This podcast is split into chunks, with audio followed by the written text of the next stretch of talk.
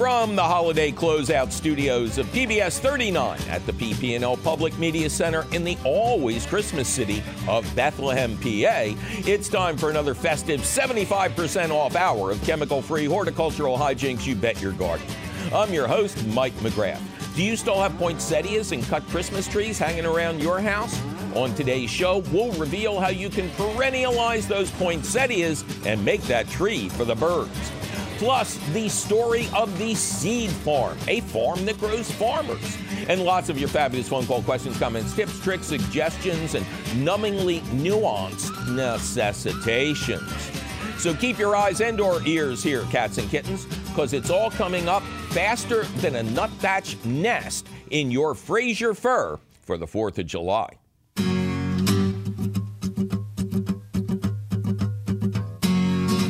Welcome to You Bet Your Garden from PBS 39 in the Christmas city of Bethlehem, PA. I'm your host, Mike McGrath. Coming up a little later in the show, we will talk about the Seed Farm, a farm that grows farmers. We'll also tell you what to do if you still have any poinsettias and cut Christmas trees laying around. They can be put to good use. But first, we're going to take some of your useful phone calls at 833 727 9588. Emma, welcome to You Bet Your Garden. Thank you. Well, thank you, Emma. How are you? I'm doing great. How are you? I'm just ducky. Thanks for asking. Where is Emma doing great? Uh, Kutztown. In Kutztown. Ring baloney once, ring baloney twice. Kutztown, Kutztown. Ain't that nice? Mm-hmm. Yeah, it's a great little town here in the in the Lehigh Valley. What can we do for Emma in Kutztown? Um, I was calling to see what your opinion was on starting tomato seeds inside. I have tried it a few times, but I always seem to be late. Uh, my tomatoes always seem to feel like they're ready for transplant in July. Right. And I never seem to time it right. I have uh, a kind of a, a unique system because I'm on the road uh, most of February, you know, talking around mm-hmm. the country. That's the big time for garden talks. So I never get an early start, but I make sure everything at home is set up. I have a nice, what's called a sterile mix, a soil free mix, um, seed starting soil. You never use any garden soil. Um, to start seeds in. You buy a professional mix. And the lighter the bag is, the better the results are going to be and I assemble old six packs from when I have bought plants in the past. You know, I know people like to start them in egg cartons or yogurt containers or stuff, but the six packs, the plastic six packs, are the best thing. That's why the professionals use them. And they are plastic and they already exist. So the only way we can make their footprint less is to keep reusing them. And again, they get they do the perfect results and right. I have my lights hung mm. and ready. And then we do the Philadelphia Flower Show, where I will appear on Wednesday of the show um, in in March. You can go to theflowershow.com to see the details. And as soon as the flower show is over, which is generally around March 10th or March 11th, that's when I start my seeds. Because okay. the basic rule of thumb is you want to put out transplants that are six to eight weeks old when the nighttime temperatures are reliably in the 50s. Now, this is the tropical plants. This is melons, peppers, cucumbers, tomatoes. Um, the early crops like lettuce and peas, they can go out super early. That's a whole other topic. But generally, I like to start my seeds two months before I anticipate putting them out. So for you, you know, you're you figure maybe May 15th, it's going to be warm enough at night to put them out safely. Maybe June 1st. So you start them around March 15th, and that's good. Now, that's more than six weeks, but you have to allow seven to 10 days for germination. So right. what I do, and this is, you know, seed starting is much harder than gardening. It took me much longer to be a better seed starter than it did an outdoor gardener. So, for instance, if you're not good at it, don't be ashamed of buying your plants. Uh, you know, buy them from an organic farm or, or a local sustainable farmer. Uh, but if you want to do it, You, again, you need the professional supplies. You can't use garden soil. Uh, you can't use kindergarten tools like the egg cartons. Uh, you want to use the old six packs. Any gardener you know will have a million old six packs they'll be glad to lend you. So when you're ready and you got your seeds and your stuff all assembled, you fill the six packs with the soil free mix, and then you sit them in water, maybe with a brick on top because they're going to just try to jump up and, and bend over. So keep them in the water until they're totally saturated and then put them in something like a, a baking tray, something not a huge lip on it, but something that's going to hold the water that comes off and assemble the okay. six packs on this, and then sow two seeds in each cell. Don't sow the seeds and then try to put them in the water. That's going to be terrible. That's going to have a bad result. So you get the you get the soil-free mix saturated first.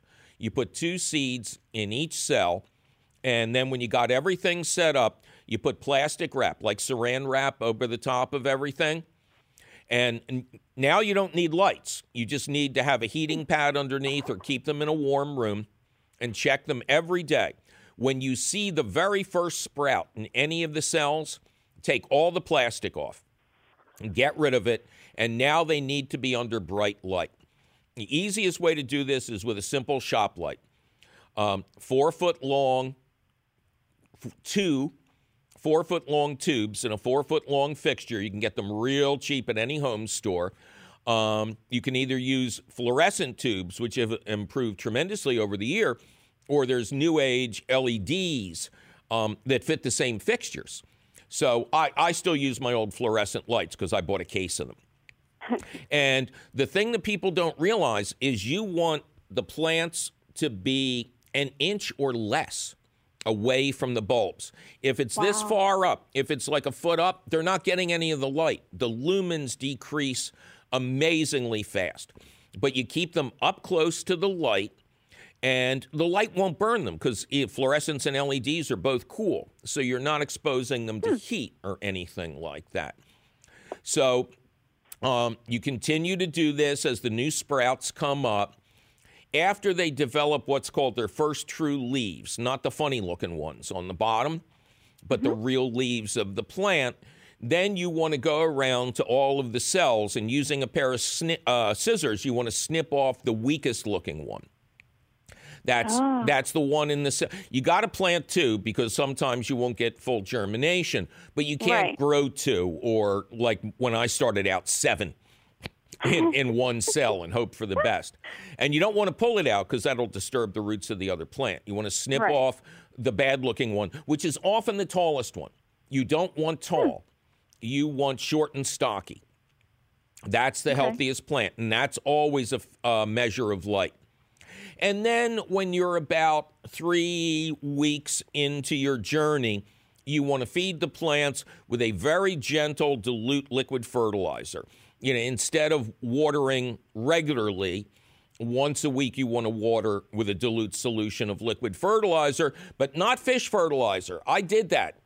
My wife wanted to kill me. The house smelled no. like a fish hatchery for weeks afterwards. Oh no. Yeah, so um and then you continue to grow them up, moving the light up as they grow so that um it's always close to the tops. Now, if you're growing peppers and tomatoes together, they're going to be different heights. Don't worry about that. Put the peppers up on books or something, but try to keep the tops of each plant up close to the light. And then, really, you're just waiting until the 10 day forecast doesn't show any cold nights. Ideally, okay. every night is in the 50s. If there's a 49 in there and everything around it looks good, that's fine people worry about the last frost date, but tomatoes and peppers are tropical plants. They have no sense of humor uh, about nights in the 30s.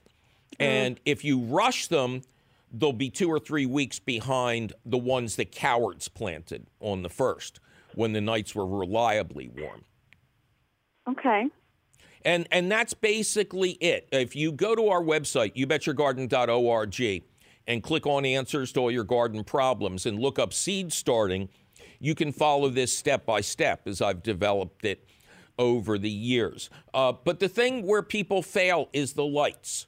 You know, they think they can grow Yeah. them in a sunny windowsill, and then they grow tomatoes that are eight feet tall with two leaves on them as the plants desperately try to stretch towards the light that doesn't exist.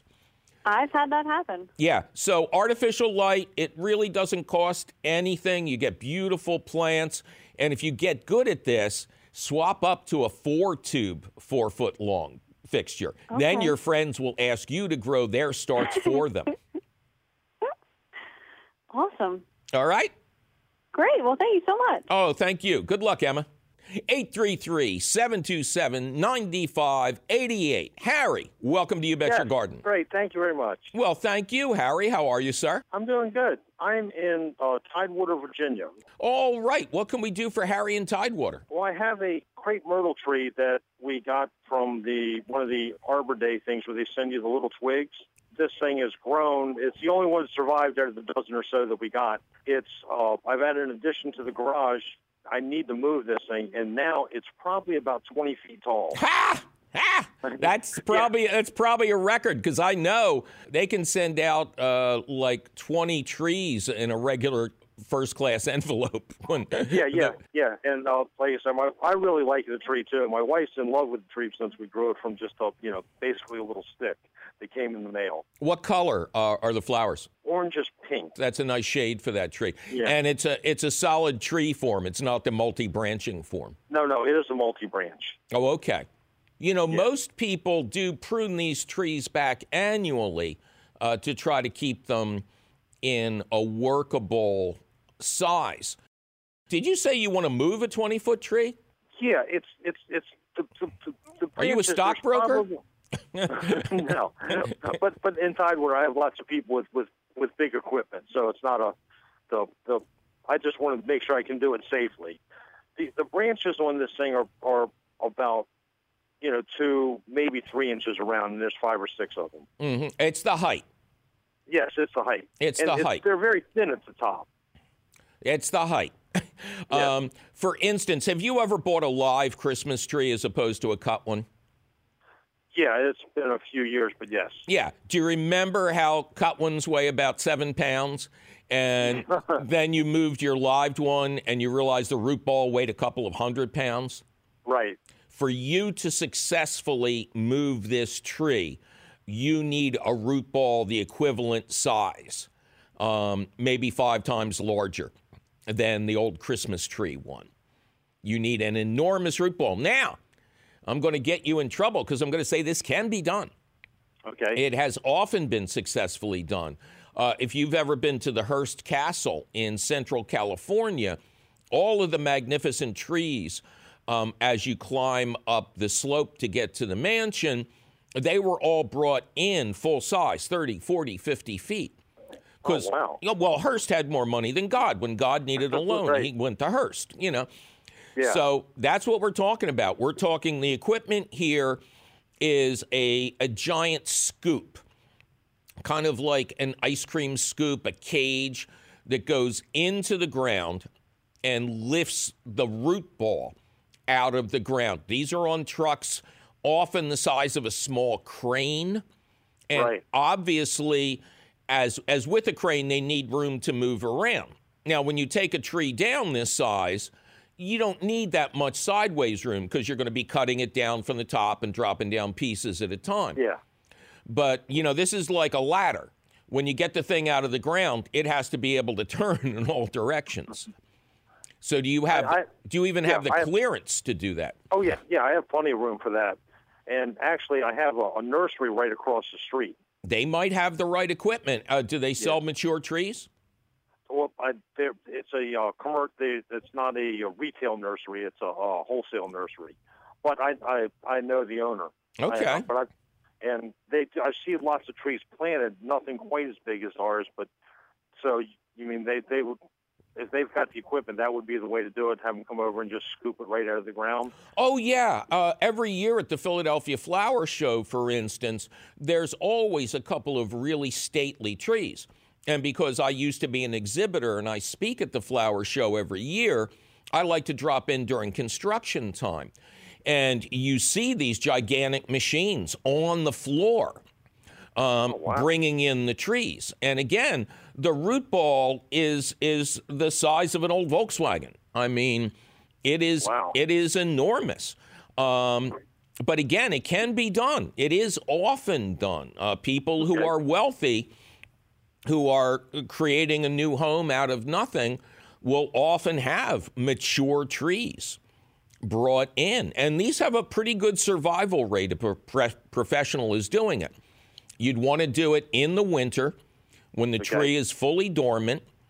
Um, you'd want to do it during a cold stretch. You don't want it to warm up during the transportation time.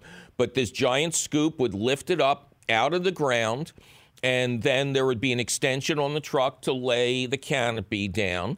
And then they would drive it slowly over to the new hole drop it in, get rid of anything they had wrapped around the root system to protect it during transport, and then backfill that hole with with the same soil they took out. You never improve oh. the soil in the planting hole. Okay, that's what I was going to ask if you did anything. Do you keep it watered even during winter? Absolutely, absolutely. After transport, it is essential that anytime you don't get rain or snow during a week, that you let a hose drip at the base of that tree. And, but I mean drip, like an annoying sink, Oh, okay. for a solid 24 hours. Okay, Yeah, don't water it for half an hour and then stop. Really Right. saturate the soil. Um, and that's immediately after you move it or in the first time, you know, that's not absolutely freezing outside. And Yeah. then every week thereafter, if you don't get some rain or snow. And then oh. again, especially in the spring, if things start to dry out, keep Right. watering that tree as if it was a new tree because it will be. Oh, that's perfect. Good. I'm, I'm really happy that I that I, I can. You're really going to do this. I think so. Yeah. Yeah. It's- it's- Okay. We we got to have pictures. we we have to have pictures of this. okay. No problem. All right. You got to. Yeah. You'll be famous. All right. Great. All right. Good luck, Harry.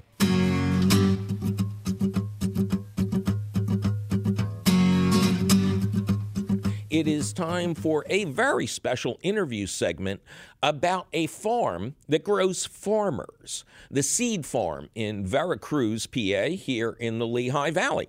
In the studio with me, we have Lindsay Parks, who is executive director of the Seed Farm, and one of their talented graduates, Michelle Kensler, who runs the Periwinkle Flower Farm. Ladies, thanks for coming on uh, You Bet Your Garden. Thanks for having us. Thank you. So, Lindsay, uh, first start with you. The when I first uh, was aware that there was a place called the Seed Farm in Vera Cruz, I thought, oh, you grow out seed. You're, you know, doing, you know, sustainable corns and sunflowers and stuff like that. Um, there must be a lot of confusion about that. There is. Actually, the history of the seed farm is that it used to grow seeds to for commercial sales. So a lot of people still think of the seed farm as um, a place where seeds are produced, but in fact, we are growing future farmers. Yeah, absolutely. It was my pleasure to speak at one of your spring plant sales a few years back. And I love the work you're doing. One of the reasons I wanted to have uh, you two on today is this is one of those things that should be replicated everywhere in the country. Uh, we know that older farmers are retiring. A lot of times their family doesn't want to take on the farm. Plus, I mean, there's always that terrible situation, right? You're going to your kids and say, Do you want to make $60,000 a year or do you want to sell the land for 8.7 million, you know, and split it between you? So we need people who are passionate about farming and really want to choose that. And a lot of times that's not the family, it's the new generation. Right.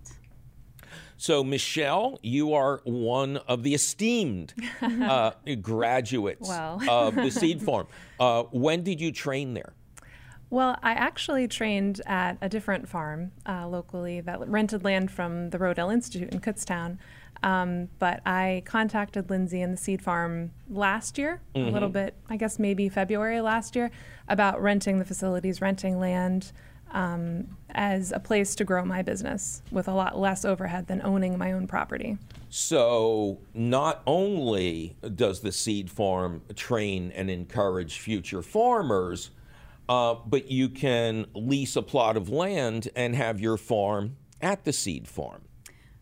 Right. You can lease a plot of land, you can lease infrastructure space, you can lease tractor hours. So, um, the problem with getting into farming, especially for somebody who didn't grow up on a farm, is that it You can, don't have the land, you don't have the equipment. Right, and the costs can be prohibitively high, and it can keep somebody out of farming. So, what we're trying to do is lower those barriers to entry by providing affordable access. So, this is almost exactly like the new concept of co working, where you know you'll go to a building and instead of having an office that you lease or a floor or something like that, you have kind of this floating workspace where you can get out of your house and do your work and you're with like-minded people. That's mm-hmm. that's the way of future starting businesses right now and it sounds almost exactly like the seed farm. It is, it is, and that's why we call it an incubator because it operates like a lot of the other um, small business incubators that you see out there. So, Michelle, your business is Periwinkle Flower Farm. That's right. You just grow periwinkles? yes, just fields of blue flowers. No, um, the name doesn't really pertain to the crop, but it kind of has a personal significance to me. But I grow cut flowers, so um, seasonally growing um, bouquets that reflect the time of year. You know what we can grow here in Zone uh, 6B. Um, and I supply different farm stands. Uh, this year I'm doing a CSA, a community supported agricultural kind of um, business model. Okay, so that okay. I can, so I yeah. got to stop you there. Because when CSAs first started, um, they were like the early hippie co ops. Sure. You know, you would subscribe in advance, you'd put in a couple of hours either working at the farm or packing up the, the harvest or delivering it, and then you would share in the weekly harvest Right. of that farm. And now it's progressed to obviously much more sophisticated methods. You know, generally you you buy a share in the farm and then your weekly produce is delivered to you or there's a couple of centralized pickup Right. spots. I did not know there was a CSA for cut flowers. Wasn't it a great idea? I Yeah. mean, who doesn't want fresh flowers every week, you know? So, and it helps the farmer, whether they're growing uh, fruit, vegetables, flowers, um, meat, uh, to have some capital in the winter when you're actually outlaying most of your investment. You know, that's when you need the money. Well, Lindsay, isn't this more the, you know, the CSA model is more like even conventional agriculture, where the crop is essentially sold before it's planted? Right. And it's very important, again, for small farmers who are just entering farming and are operating with limited capital. How many people who've come to you have crashed and burned because they love kohlrabi and they decide to start farming and they put in an acre of kohlrabi and at the end of the year they've lost the farm, they've lost the house, but they've got a shed full of kohlrabi. I'm happy to say that that has never happened. And uh, I have friends very close to the seed farm that you must know very well, the DeVault's uh, Pheasant Hill farm. Yes. And they do farmers markets now. They used to do CSAs. Now mm-hmm. they do the Easton Farmers Market, especially. And they've kind of transitioned from that grow exactly what you have been told to deliver to growing a lot of things that they find interesting. And the farmers market venue gives them the opportunity to do tastings. right. So they have these crazy little cucumbers that nobody had ever seen. There was no demand for them, but they spent like a season here, try these. These are really good. Yeah. And now people come there for the little cucumbers and then get their lettuce and tomatoes on the side. so what have been your big hits outside of the the major venues, so to speak? Besides the major ones. yeah. Um, I mean, it's not a newbie, but everybody loves snapdragons, and I think they're surprised to see the colors they come in and the length. Like you- you're used to seeing snapdragons grown as like the bedding height, you know, maybe you know 12 They can be very dramatically yeah, tall. Yeah, so that's a big favorite, and surprisingly very fragrant. A lot of people don't realize how many cut flowers still have fragrance because when you go to the grocery store, um, you don't often find those wonderful aromas coming from the flowers because those flowers have been grown far away and bred for durability.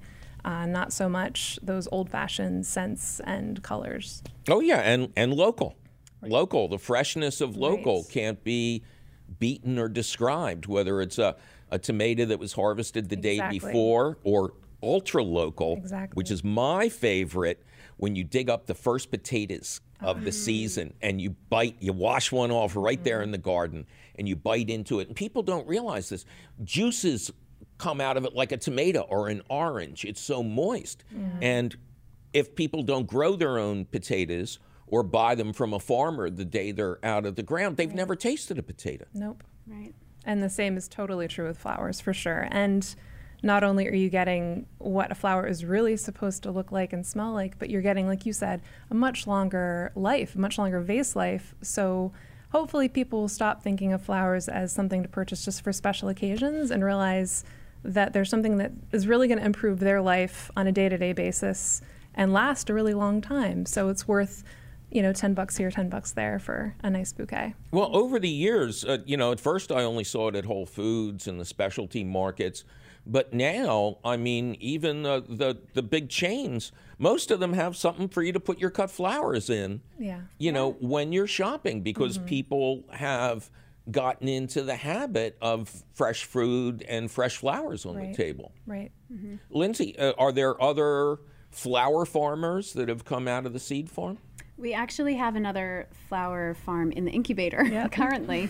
um, and you had mentioned the whole co working concept. Um, we've seen in the incubator um, that the incubator farmers that are there at the same time do tend to collaborate and, and work For together sure. and share knowledge. And so that's been a, um, a really nice benefit of, Yeah. of having that uh, cooperative growing space. Now, obviously, the big advantage that you have is you have a farm, mm-hmm. you've got greenhouses, Yes. you've got equipment, and you have people there who, if the people need instruction, can help hold their hand. Who's your master farmer, or whatever his title is? Our farm manager is Brad Pollock, Right. and he's, he's great. And so, where did, and you said it used to be a quote, true seed farm in that they mm-hmm. would grow out seed for farmers or catalogs or stuff. Right. So, who kind of owns this land now and how was it acquired? Well, it was owned by the Seam family a long time ago, so it was known as the Seam Seed Farm. Say that eight times real fast. The Seam family sold the land to the county um, in the hopes that it would always be used as um, a place where new farmers would be encouraged to, to grow and, So, the, and learn. the family that sold the land had the original idea. yes, I believe they did. That's fabulous. Yeah, yeah. So um, the county still owns the land and they lease it to us. Um, and they continue to provide support for us, which is really great. Um, it ties in nicely to the farmland preservation program that the county's really invested in. And, you know, in the Lehigh Valley, especially in the area where you and I live and work, there's tremendous threat of development all around, but still a lot of farmland, still a lot of woodland. This is a crisis point. This is a tipping point. Yeah. Um, that's probably being replicated in agricultural areas all over the country. Right. So this is kind of yet another option. Um, when Bob Rodale uh, was still alive uh, from Rodale, um, you know, publications and prevention and organic gardening magazine, he once uh, we were talking about sustainable farming and farmland preservation, and he looked at me because Bob would just say these things out of nowhere, and he goes, "You know how to make a farm sustainable? You know how to preserve the land? Turn a profit." Yeah, mm-hmm. exactly. So that has to be part of your training. Mm-hmm. In you know, because it's it's one thing to be able to grow things well, but boy, I tell you, back from my time at organic gardening and continuing on You Bet Your Garden, I, I wonder if the marketing skills aren't more than half of the job. Right. Marketing, business planning, all the kind of dry behind the scenes details are crucial. Um, farming is a business and it's it's really hard work, as Michelle can tell you. um, and so we, we like to emphasize when somebody wants to join the incubator, we look for more than just experience and an interest in farming. They have to have their plans together and be able to show us what they're planning to grow and why, and um, who's going to buy their product, how are they going to sell it, and most importantly, what are you going to do when something goes wrong? Because plenty of things are going to go wrong over the course of the season. so that whole risk management piece is really important. That's a that's a huge hugely important point of of business lessons. When I was the editor of Organic Gardening magazine my first year, my publisher said exactly that. Okay, you have a good plan. What's plan B? plan A doesn't work. And I had like half a plan for plan B. And she goes, Yeah, okay. What's plan C if plan B doesn't work? You need a backup for your backup for your backup. Because mm-hmm. um, most of us can learn to grow things. You know, plants are very agreeable once you stop fighting them and allow them to grow. Um, but business can be tough. Right. So, it, it, how much of what you teach or mentor is is business? Well, considering that farming is a business, I suppose all of it. Because the people who come to you already consider that they're they have some skill at growing plants. Right. We like to see commercial growing experience, but we'll also consider um, if you have gardening experience for a few years, you can um, enter it like a, a smaller point, maybe with an eighth of an acre. Right. It is. It it is. A, I, I have to say, I'd like to be able to say that you know farming is just like gardening, except on a scale of a hundred. Um, but I've actually worked on farms, and that's why I'm a gardener. right. Now, Michelle, how um, how do you deliver your flowers? How do the people get them? Um, and how do you, how do you attract new customers? Those are good questions. It's evolving. Um, last year was my first year growing flowers exclusively. Before that, I was more on the vegetable end of the mm-hmm. growing scale with some flowers. So this has been this has been a learning curve for me. Uh, last year, I had a couple different local farm stands that sold my product. I contacted some florists, so on a weekly basis, I would sell wholesale, and then a lot of just direct from the farm um, sales. People would find me, excuse me. Um, on social media. Mm-hmm. I mean, mm-hmm. that's become kind of the oh yeah the marketing of the modern business world is social media, which I was reluctant to join. I'm kind of a, a shy person, so it doesn't come naturally to me, but I really see its value. So that has kind of snowballed into me having um, workshops on the farm, um, collaborating with other local business people, and doing pop up sales at their businesses. So I've been able to reach a wide audience. And I, I, honestly think, from what I've seen over the years, the cut flower portion of especially sustainable farming and organic farming is growing madly. Yeah, for sure. So, Lindsay, how many how many businesses have come out of the seed farm so far, approximately? We are at, I believe, a total of 18.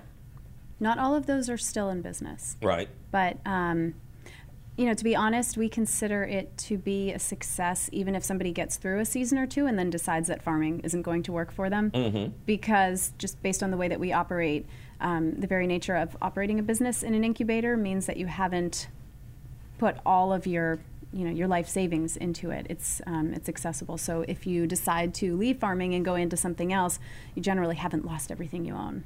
Oh, and before I let you guys go, you have an event coming up, Lindsay. We do. Yeah, what's yes. your event? It's our annual fundraiser. Uh, it's the Farm to Feast dinner and auction. Okay. Um, on January 27th. Okay. It's a Sunday. Um, it is a four course dinner served in a barn. Your um, pole barn? It's not. It's not on our farm for the first time this year. We're okay. actually, and this is why we're able to do it in January. We're um, we were lucky enough to be able to hold the dinner at Bellgate Farm, um, which is one of the oldest farms in Lehigh County. Um, and it is in Coopersburg. Okay. Mm-hmm. And obviously, people can get details at theseedfarm.org. That's right. Okay. That's on here. All right. Lindsay Parks is the executive director of the Seed Farm. Michelle Kensler is a graduate who runs Periwinkle Flower Farm out of the Seed Farm and around the country. Everybody do this, it's a great idea. 1 833 727 9588. Paulina, welcome to You Bet Your Garden. Hello. Hello, Paulina. How are you? I'm doing great. How are you? I am just ducky. Thanks for asking. You sound like you're doing great. Where are you? I'm in Port St. Lucie, Florida. Um, is is it on the water? Yep, we're on the east side of Florida near the south coast. Okay, beautiful. Ah, man, all of us want to be in Florida right now as opposed to the Lehigh Valley. all right, what can we do for you, Paulina? Well, I actually had a question about composting. I was looking at tabletop kitchen composter, like compost bins for vegetable scraps. Right. And it's $20 on Amazon. So I Hmm. wanted to research and see if it was worth my money. And I came upon on a TED Talk, and I think that was your TED Talk. Yeah. Um, and you were saying, you know, sort of like focus more on leaf scraps. So my question is, should I still try to collect, um, you know, your your vegetable waste, other stuff in the kitchen? Like, would it be worth it? Well, you know, especially in your location where there are few to no deciduous trees and the collection of brown material can be tricky, uh, you're almost forced into working with food waste as one of your main ingredients. And I. I think sometimes people misunderstand when I you know highlight the importance of shredded leaves and maybe i do that because i've i've lived all my life in the northeast and mid-atlantic and i've always had access to lots of deciduous trees and in, in truth most of our listeners and, and viewers do but when you get down to Southern California, down to Florida, down to Southern Texas, I mean, you're you're jonesing for that brown material that makes a great outdoor compost pile. And one of the things I tried to stress in that TED talk is the only thing you don't want to do is pile up a lot of food scraps outside. Because in that kind of situation, the food scraps are not going to make good compost and they're going to attract vermin, which neither of neither one is what you want. Now, I have in my home on my porch, which is insulated and stays warm in the winter, a worm bin. And I love my wormies. I've had my worm bin for about 10 years, and the only thing I regret is not getting it 10 years earlier.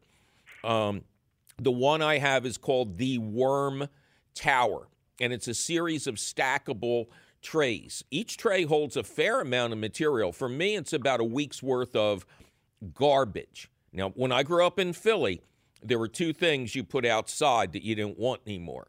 There was trash, which was dry, and all your wet stuff from your kitchen was garbage. And believe it or not, that went into a slop can in the alley out back, and pig farmers used to collect it um, to feed to, to their pigs. Uh, so it was one of the earliest recycling projects. So we grew up calling kitchen waste garbage, and that's not trash that you put out at the curb. Anyway, you layer uh, one of these trays, which has holes in the bottom. You know, it's like a grate uh, with garbage, and then you cover the garbage with shredded newspaper. It's the absolute best bedding for the worms. And then you put it onto this worm tower. And at some point, obviously, you have to get the composting worms, the red wigglers that work these indoor worm bins. Although, with you, in your climate, your worm bin could be outdoors as long as you protected it from excessive heat in the summertime. So, so a lot of times, like if you buy a worm bin mail order or online or something like that, they'll send you the worms separately when it's safe to ship them, or you can buy them locally. Or if you know anybody like me who has a worm bin, they reproduce like worms. So I would give you all the worms you wanted. And then because it's a stackable tray system, you're always having a tray for fresh garbage. And by the time you finish up the last tray, the first one is compost. The first one is beautiful worm castings that you can either set aside to dry or in your climate, again, put on your outside plants at any time of the year. Now, you mentioned something for $20 you can put on your countertop.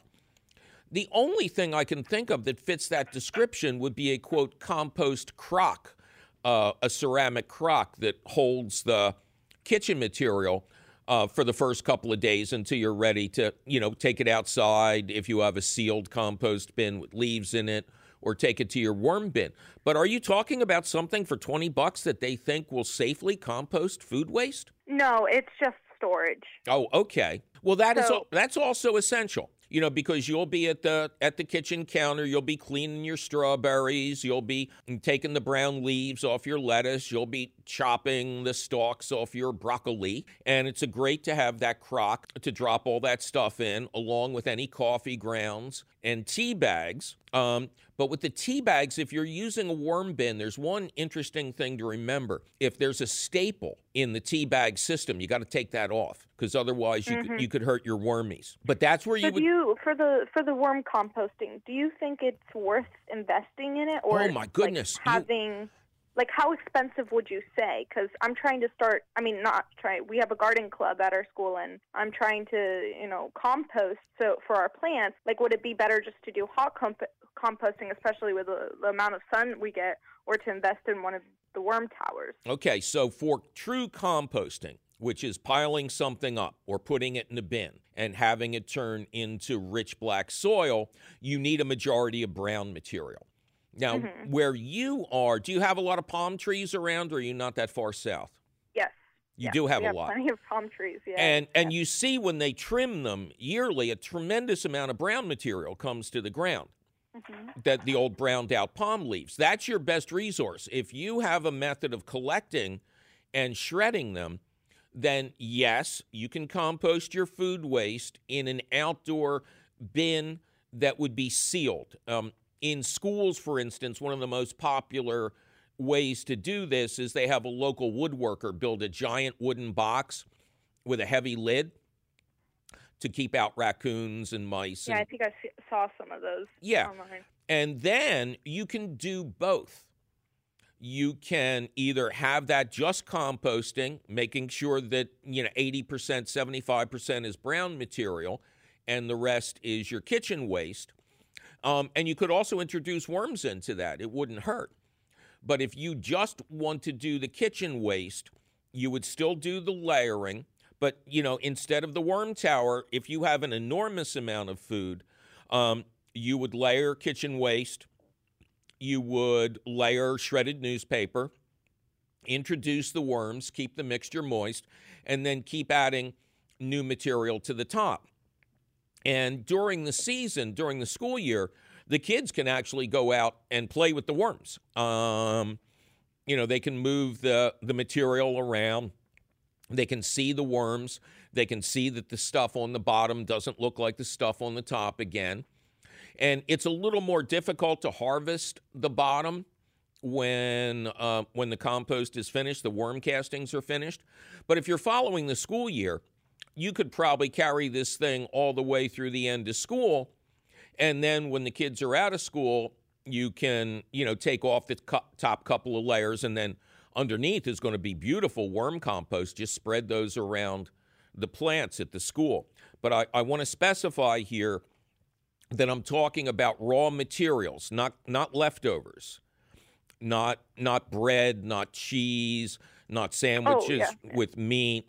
This is all um, pre-leftover stage from the kitchen prep, which is an enormous amount of food, but only only really raw material to compost leftovers, like in a college cafeteria or a school cafeteria like yours. You have to get into very sophisticated systems to do it safely. For the storage of the kitchen containers, do you think it's safe to also store in like a plastic bag or something more inexpensive? If you're talking about the waste from the school cafeteria, say, um, where they'd be chopping up enormous amounts of lettuce and broccoli and stuff like that, you would get a galvanized trash can to put in there with a locking lid. You could even um, line the bottom with a couple of inches of shredded newspaper to keep it nice and dry and sanitary, and then pour all of that into the worm bin because you're always going to add newspaper anyway. But again, leftovers are a whole different situation. For that, you'd want to talk to state officials and the municipality and see if there's a, a company that's doing that, or somebody would really have to go to class and learn how to do that correctly. You know, because there's salt, mm-hmm. there's meat, there's cheese, there's all this different stuff in there. Thank you very much. My Appreciate it. pleasure. You take care. All right, as promised, it's time for the question of the week, which we're calling Don't Trash Those Holiday Plants. Hey, Mike, I hate to see millions of potted poinsettias get trashed this time of year. I suppose they can be composted, but is there any way to perennialize them? And what about cut Christmas trees? It's sad to see them rolling down the street on trash day like festive tumbleweeds. Thanks. I'm a fraud, Anytown, USA. Okay, so it's not a real listener question. It's not my fault if you people don't know what to ask. My other options this week were how to grow lupins, what to do with too many eggshells, and explaining why somebody's melons turned out to be pumpkins. It's weeks like this that make me wonder if I should have found honest work. Nah. Anyway, there really are millions of poinsettias out there being relegated to the dung heap, and that's a darn shame, as these plants are much more interesting than people think, and you can only see how interesting they are if you save and grow them out. Yeah, I know that many people have already trashed theirs, but there are plenty of folks out there who put such things off. For instance, I learned years ago that once you get to September, you can claim your Christmas lights are up early instead of admitting that you never took them down. Okay, the poinsettia rescue plan. Take that stupid foil off the pot, sit the pot in the sink with a couple inches of water in it for an hour or two to let it get fully hydrated drain it in the dish rack, and then put it someplace with the best light you can manage that isn't on a windowsill that gets freezing cold at night or near a hot air vent. These things come fully fertilized, but if you have access to some compost, worm castings, or a gentle organic liquid fertilizer, you can give it a light feeding next month. If it likes that, continue feeding once a month. Oh, and do the water thing once or twice a week, depending on the humidity in your home. Now, don't worry if it doesn't grow much at all right now. Your goal is to just keep it alive until all chance of frost is gone and nighttime temps stay reliably in the 50s, exactly the same as tomato planting time. Do not rush this part. Although they have weirdly become a symbol of Christmas, poinsettias are tropical plants native to Mexico. Like tomatoes, they have no sense of humor about chilly nights, much less freezing cold ones. When conditions are right, Take the poinsettia outside. Ideally, plant it in the ground in well drained soil that gets good sun. If you have to keep it in a pot, move it up into one twice the original size. Then watch. As the summer progresses, the plant will revert to its true form, which is large with multiple branches. The poinsettias sold over the holidays have been heavily pruned and trained to have that distinctive but false shape we all know so well. Then at the end of the summer, you can either be done with your experiment or bring it in as a house plant again once the nights start to get cold. You can even make the centers of the now multiple headed plant color up by giving it 12 hours of bright light and 12 hours of darkness every day for a month or two. Good luck with that. But you can also just keep the darn thing alive again over winter and plant it outside again the following summer. It's well worth the effort. Lots of people will be curious about that great weird plant in your garden. All right, other holiday plants. Norfolk pines. They're not pines of any kind and are native to an island near New Zealand, not Norfolk, Virginia. They must also be treated as house plants whenever nighttime temps drop below the 50s. As house plants, they like a light, loose growing medium. Most sources specify a one third compost, one third potting soil, and one third sharp sand or perlite. Their care also requires you to follow the always difficult advice to keep the soil mix moist without overwatering and place the plant in bright but indirect light.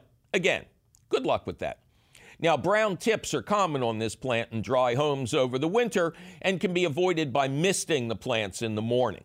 Most people keep them inside year round, but you'll get a fuller tree. They are real trees that grow very tall in the wild if you put it outside in the summer, but in dappled shade, never direct sun. Old cut Christmas trees. Instead of putting them out by the curb, consider taking it to the backyard and hanging lots of suet feeders on it. Wild birds love the suet in the winter, and the tree provides shelter for them and protection from predators while they feed. Or use loppers or a bow saw to remove all the branches and then layer these cut boughs over top of overwintering pansies or around acid loving plants that have fragile root systems like azaleas and rhododendrons. Not sure what you can do with the trunk. Maybe save it till spring and claim it's a maypole. Well, that sure was some fun stuff to do with otherwise seriously sad plants, now wasn't it? Luckily for you, the question of the week appears in print at the Gardens Alive website. To read it over in detail, just click the link for the question of the week at our website, which is still and will always be youbetyourgarden.org. Gardens Alive supports the You Bet Your Garden question of the week, and you will always find the latest question of the week at the Gardens Alive website. Yikes, my producers threatened to poach my poinsettia if I don't get out of this studio. We must be out of time. But you can call us anytime at 1 833 727 9588 or send us your email. You're tired, you're poor, you're wretched refuse teeming towards our garden shore at ybyg at wlvt.org. And don't worry about it. You'll find all of this new contact information at our website, youbetyourgarden.org, where you'll also find the answers to many of your garden questions, audio of this show, video of this show, and our podcast. Ken Queter plays our theme song. Our chief content officer is Yoni Greenbaum. Our engineer is Charlie Sarah. Our social media director is Amanda McGrath. Check out her fine work at the You Bet Your Garden Facebook page. Davia Minnick works the phones. Our website wonder is Anastasia Weckerly. Jazzy Jonas Bowen is our audio editor. Kelly Hurd and Jake Boyer are our video editors. Our floor manager, John DeSantis, has a complete collection of Mego action figures, including the hard to find Martian Manhunter with the cape. We know this because John has a sweatshirt that says so. Harassed and harried Javier Diaz is our director, might be our producer, and used to enjoy gardening before I came to work here. Regal Ron Rouche is our director of underwriting. Our marketing madman is jaunty Jim McDonald. Andy Cummis makes the equipment work overtime. Zach the Tack Wisniewski is in the house. Our CEO, Tim Fallon, still insists he is not our executive producer, but we can't be sure because He's late for a meeting. I'm your host, Mike McGrath, and yes, I have left my Christmas lights up all year. Heck, back in the 90s, I used the same tree two years in a row. Looked better the first year. On the other hand, Linus did drop by the second year to say he never thought it was such a bad tree. Hmm, come to think of it, that's the year I started losing my hair. Oh well, whether Lucy finally lets me kick the football or not, I'll see you again next week.